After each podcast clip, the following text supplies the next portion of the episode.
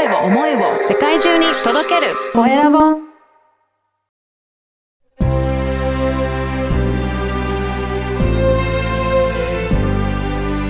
経営者の志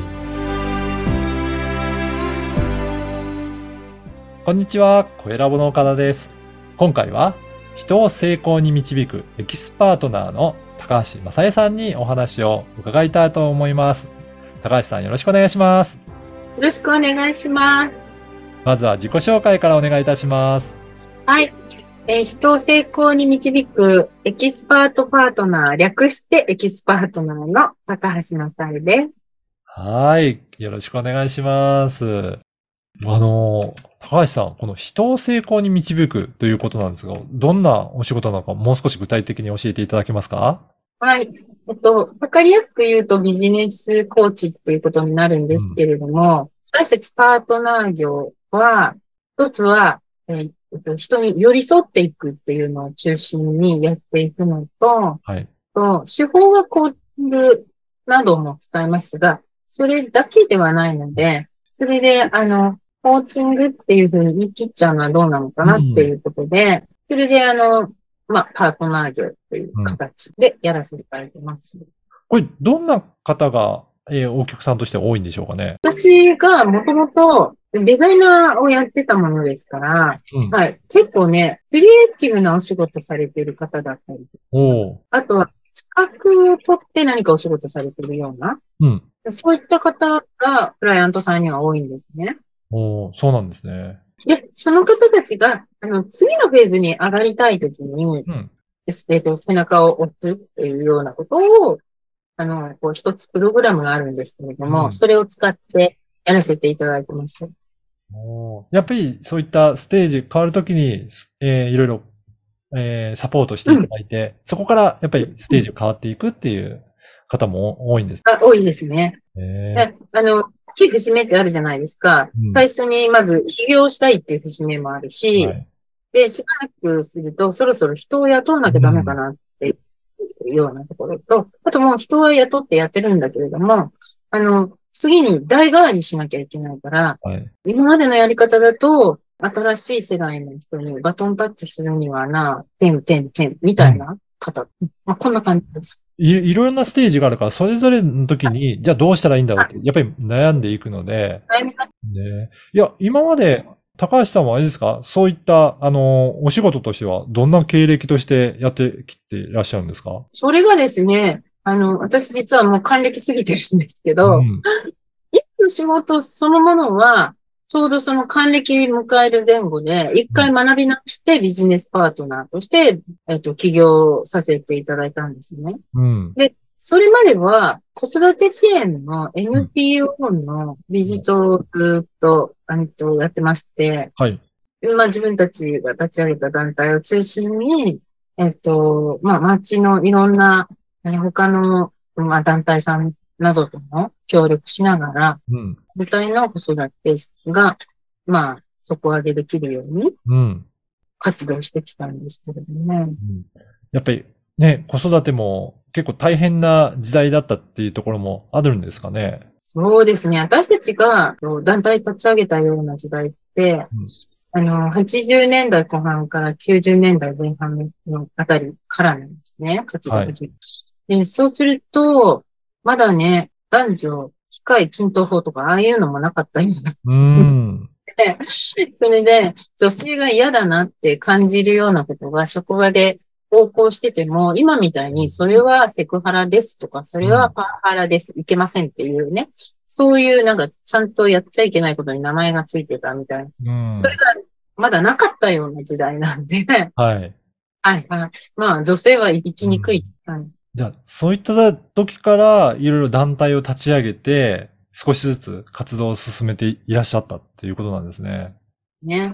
はいと目の前にある子育てっていう自分たちの課題と、うんそれからその、まあ時代背景から来るところの、まあ、あの、女性が生きづらさを感じるうん。っていうような問題にも、ななんとかね、解決策が見つかればいいなって思いながら、こうやってきました。やっぱりそういった活動もいろんなところでまあ発生したっていうのもあるかもしれないですけど、徐々に徐々に世の中のそういった雰囲気も変わってきたっていうところはあるんですかね？ありますね。はい。うん長年、30年近くやってると、うんやっぱりそこで大きく、まあ、行政とか自治体とかね、国全体でも、あの、そうした部分で大きく変わってきましたね。今は女性が輝く時代になってます。そうですよね。そして女性の方も起業したりとか、どんどん自分で能力を発揮するような、そういった方も増えてきてるんじゃないですかね。ね。うんだから、私たちが、そう、そうした問題だって感じた頃に、こうなったらいいなって思ってた時代は、一応来たかなってじ。ゃあそういった時代の中で、今やっぱり自分自身、どう、こういうふうになりたいなっていう時に、やっぱりいろんなステージで、えー迷うこともあるので、そこをサポートしていくっていうことなんですね。そうですね。で、面白いのは、子育ての時はね、女性を応援してたんですけども、はい。ビジネスのシーンに移ったら、やっぱり、あの、悩める経営者の皆様は、お男性が8割、女性は 2, 2割ぐらいの、あの、まだ、まだそういう割合なので、クライアントさんとしては男性の方が多いんですよね。そうなんですね。じゃあそういったいろんな経営者の方のサポートも今されてらっしゃるということなんですね。そうですね。ねはいあこの番組はですね、経営者の志という番組ですので、ぜひ高橋さんの志についても教えていただけるでしょうか。ありがとうございます。で、私が、あの、子育てのことをやる、もう一つ前は、うん医大を出てうん、ファッションデザイナーずっとやってたんですおねー。はい。で、やっぱりそういうクリエイティブなお仕事をされる方が、今のクライアントさんにとても多く、うん多分なんか感じて、うんえっ、と、自分たちのことを理解してもらえるんじゃないかっていうものを何か私が発してるんだと思うんですけども、あの、そういう方が多いんですね。なもんだから、やっぱり見てると、えっ、と、0から1を作る方って、えっ、と、そもそも何かものを見見たり対峙するときの姿勢とか視点っていうのが、ちょっと他の方とは違う視点を持っていったりするんですはい。うんっていうことはね、小さい時からそういうフェンディングがあるので、うーん、理解されないことが多い。うん。人と違ったりすると、理解されなかったりするじゃないですか。で、そういう経験重ねてると、なんとなく人が苦手だなって、ご本人は感じちゃうんですね。はい。で、それが原因で、なんかこう、経営の何か、そのスタッフさんとのコミュニケーションだったり、うんお客様とのコミュニケーションで、まあ、そもそも人が苦手感があるから、まあ、それが原因でちょっとうまくいかないようなこととか、スムーズにいかないようなことが起きてしまったりとか、そういう傾向も、まあ、多々あるんです。はい。ここを、まあ、経営者さんがあの感じてらっしゃることとか、課題に思っていらっしゃることをよくお話を聞かせていただくと、うん。本当はその方の視点を活かしてとか、うんその方らしさを活かした方が、うまくいくことが多いんですよね。うん。けど、なかなかそこに自信が持てていなかったりされている方が多いので、はい。はい。あの、お話聞かせていただいて、一度寄り添って一緒にこうやっていくと、うん。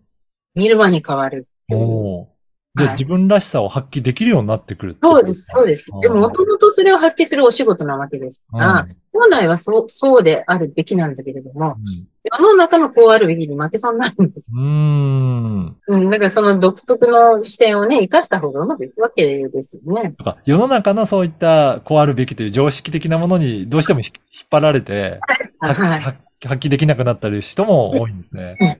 そうですね。で、それがご自身の、あの、技能とか技術の面では、うんすごくプライドも持ってらっしゃるし、うん。素晴らしいものを作ってらっしゃるわけじゃないですか。うんだけど、対人ってなった時にはうん、なんか経営者としてこうあるべきなんじゃないかとか、そういうのに引っ張られちゃうので、なるほど。今、よくなっちゃう。うんね、今本当にそういった経営して自分でやっていこうという方多いと思うので、まあそんな時に、だんだん大きくなってくれば、いより、えーいろんな人とコミュニケーションを取って関わることが増えてきますからね。見えますよね。どんどんどんどんそういった課題が大きくなってくると思うので。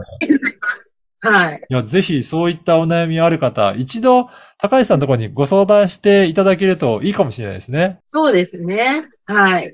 いや、ぜひ、あの、この今日のお話を聞いて、ちょっと一度ご相談してみたいなとか、お話聞いてみたいなという方いらっしゃいましたら、このポッドキャストの説明欄のところに、ホームページの URL 掲載させていただきますので、ぜひそこからお問い合わせしていただければなというふうに思います。お気軽にお問い合わせください。はい。えー、本日は、人を成功に導くエキスパートナーの高橋正恵さんにお話を伺いました。高橋さん、どうもありがとうございました。ありがとうございました。